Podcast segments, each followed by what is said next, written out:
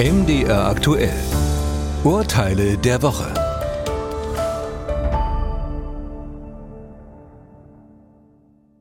Asra Asram ist türkischer Herkunft, lebt aber seit vielen Jahren in Deutschland.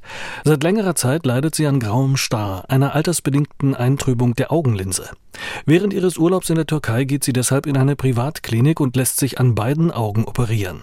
Die Linsentrübung habe sich in der Türkei derart verschlechtert, dass sie gestürzt sei und die Sorge gehabt habe, ihr Augenlicht zu verlieren, heißt es in der Begründung. Zurück in Deutschland reicht sie die Behandlungskosten von 1600 Euro bei ihrer Krankenkasse ein. Am Landessozialgericht Niedersachsen-Bremen entschied man wie folgt. Grundsätzlich werden bei einem vorübergehenden Auslandsaufenthalt nur Notfallmaßnahmen von der Krankenkasse übernommen. Bei der operativen Behebung einer altersbedingten Linsentrübung handelt es sich aber nicht um eine Notfallmaßnahme. Der Anspruch auf Erstattung der Kosten besteht auch deshalb nicht, weil die Klägerin als Privatpatientin in einer Privatklinik behandelt wurde. Derartige Behandlungen sind nicht im Leistungsspektrum der gesetzlichen Krankenkassen enthalten. Die Krankenkasse übernimmt die Behandlungskosten nicht, auch wenn die OP deutlich günstiger war als in Deutschland. Fall 2. Vincent Winske ist in einer größeren Stadt auf einer Bundesstraße unterwegs.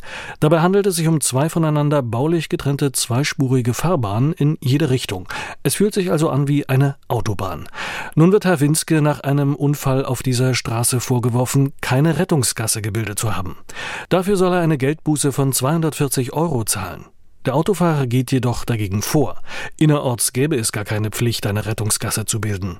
Hat er recht? Ja, sagte man am bayerischen obersten Landesgericht. Die Pflicht zur Bildung einer Rettungsgasse gilt dem Gesetz nach nicht für den innerstädtischen Verkehr auf einer Bundesstraße.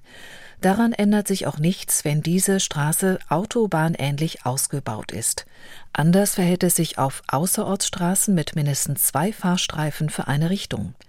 Die Eigenschaft einer Straße als Autobahn wird im Übrigen nicht bestimmt durch den Ausbau, sondern durch das betreffende Verkehrsschild. Herr Winske muss die Geldbuße also nicht zahlen.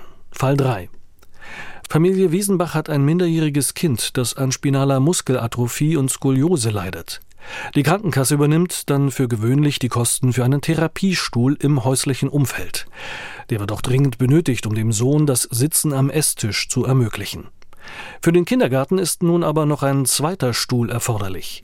Die Krankenkasse fühlt sich dafür nicht verantwortlich. Schließlich habe sie die Kosten für den ersten Stuhl zu Hause bereits übernommen.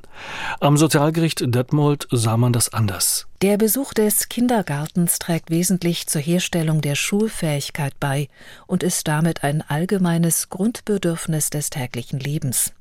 Um die Schulfähigkeit des Kindes hier im konkreten Fall zu unterstützen, muss die gesetzliche Krankenversicherung auch einen zweiten Therapiestuhl für den Kindergartenbesuch bereitstellen. Die Kosten werden also übernommen.